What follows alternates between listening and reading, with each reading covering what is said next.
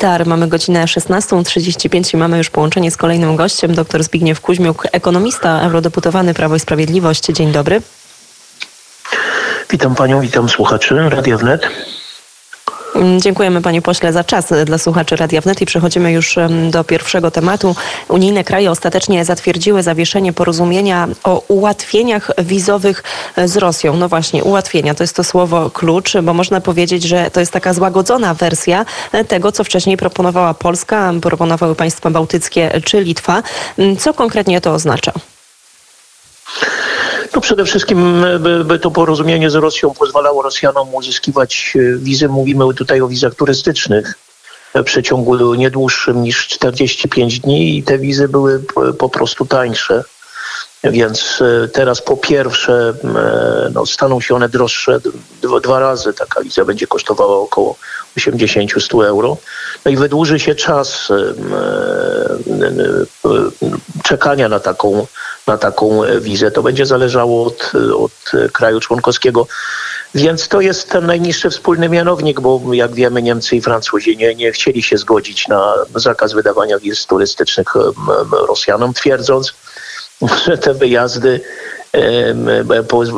jakby będą wpływały na, na zmianę optyki postrzegania tego, co robi Rosja, no ale doskonale wiemy, że przecież większość Rosjan tę wojnę czy napaść e, Rosji na Ukrainę popiera. Co więcej, nawet Rosjanie mieszkający na Zachodzie, mający dostęp do pełnej informacji e, pochodzącej przecież z różnych źródeł, także tę wojnę popierają, więc moim zdaniem to jest e, oczywiście próba tłumaczenia rzeczy, które są e, niewytłumaczalne. Natomiast no już doskonale wiemy, że, że, że po tej decyzji, no oczywiście e, Polska i inne kraje się z tą decyzją ostatecznie zgodziły, bo wiedziały, że nie przeforsują nic bardziej ostrego.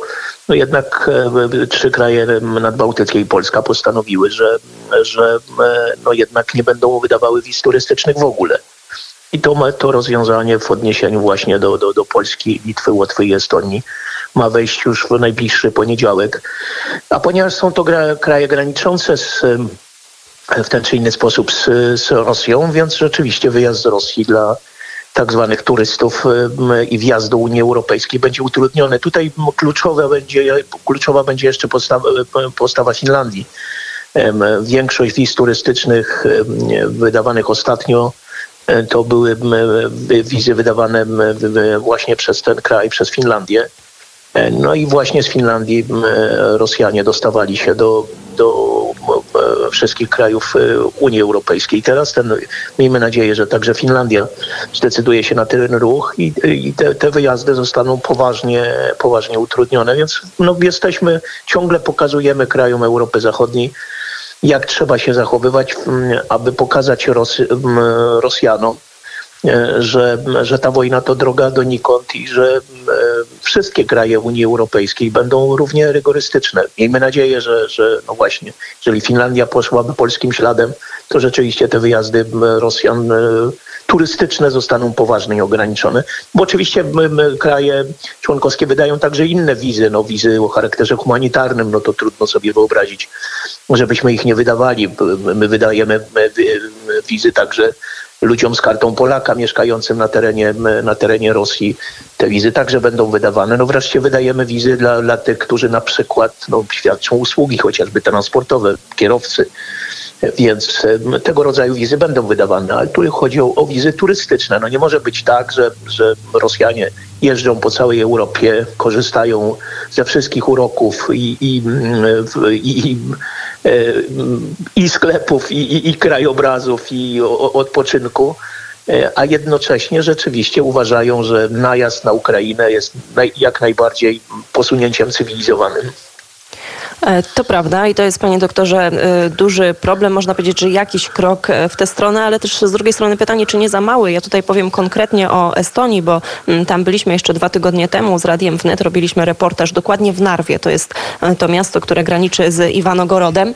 Tam ta sytuacja wygląda w ten sposób, że aż tak naprawdę można swobodnie powiedzieć, że mm, ponad 80, być może nawet 90% mm, osób, które no, deklarują się bardziej jako Rosjanie, mniej jako Estończycy, bardzo bardzo mocno popierają te działania Władimira Putina, popierają rosyjską agresję na Ukrainę. No i pytanie też, co zrobić z tymi ludźmi, bo to jest miasto 300 tysięczne, z czego tylko 90 tysięcy osób to są osoby, które mówią po estońsku. Cała reszta to są zadeklarowani Rosjanie. I tutaj, jeżeli chodzi o państwa bałtyckie, to jest tak naprawdę strukturalnie dużo bardziej złożony problem, ale to tylko jako taki dodatek do tego tematu. Ale mimo mhm. tego te kraje mimo tego te kraje decydują się na, na, bardzo odważne posunięcia w stosunku, w stosunku do Rosji. To rzeczywiście jest problem Estonii, także Łotwy, te mniejszości rosyjskie. Co więcej, no jeżeli popatrzymy w historię, to bardzo często Rosja wykorzystuje ochronę mniejszości narodowej jako pretekst do, do napaści na dany kraj dla takich krajów jak Estonia czy Łotwa, to jest strasznie, to jest bardzo poważny problem i, i, i przy okazji no, bardzo niebezpieczny, bo jeżeli będą zaostrzać rygory w stosunku do tych mniejszości, no to Rosja może zwyczajnie e, uznać to za doskonały pretekst do za, po prostu inwazji na te, na te kraje.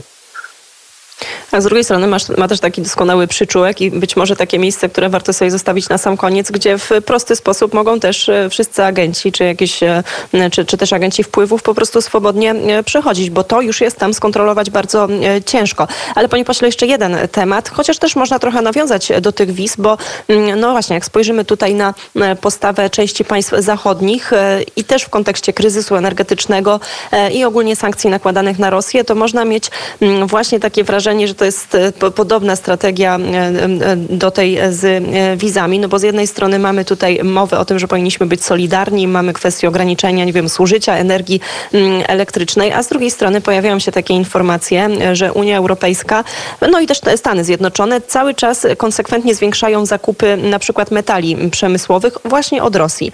Mm, proszę powiedzieć, jak pan ocenia całościowe, całościową postawę? Tutaj pytam konkretnie o zachodnie mm, państwa Unii Europejskiej względem tych sankcji no, i, i, wobec Rosji? Ukazał się ostatnio taki raport fińskiego takiej, takiej organizacji, która bada te problemy przepływów towarowych i finansowych od momentu wybuchu wojny i z, z, tego, z, tego, z tego raportu wynika, że Rosja przez pół roku, bo to jest od 24 lutego do 24 sierpnia, jeżeli dobrze pamiętam, zarobiła na, na dostawach surowców energetycznych chyba 185 miliardów e, euro.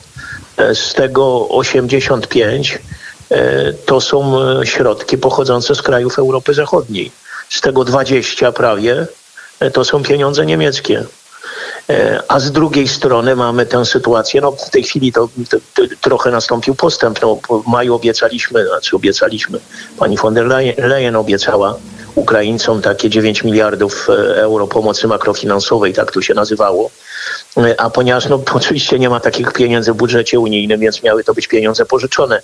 Miliard e, gdzieś tam wy, wy, wyskrobano i od razu miliard euro i Ukrainie przekazano, a pozostałe 8 no, do tej pory od maja minęło już ładnych parę miesięcy, te pieniądze do, do, do, na Ukrainę nie trafiły. No i tutaj okazuje się, że głównym blokującym te środki są, są Niemcy, bo każdy kraj członkowski proporcjonalnie do swojej zamożności miał złożyć gwarancję pod, pod pożyczkę, które, którą zaciągnie Komisja Europejska i Niemcy y, y, tego nie zrobiły. No, według informacji ostatnich pochodzących od ambasadorów ponoć nastąpił jakiś przełom i, i ta, ta gwarancja ze strony Niemiec będzie. W związku z tym e, w najbliższym czasie e, przekazane zostanie 5 miliardów e, euro, no a kolejne 3 z, tej, z tych obiecanych 9 dopiero gdzieś tam jesienią.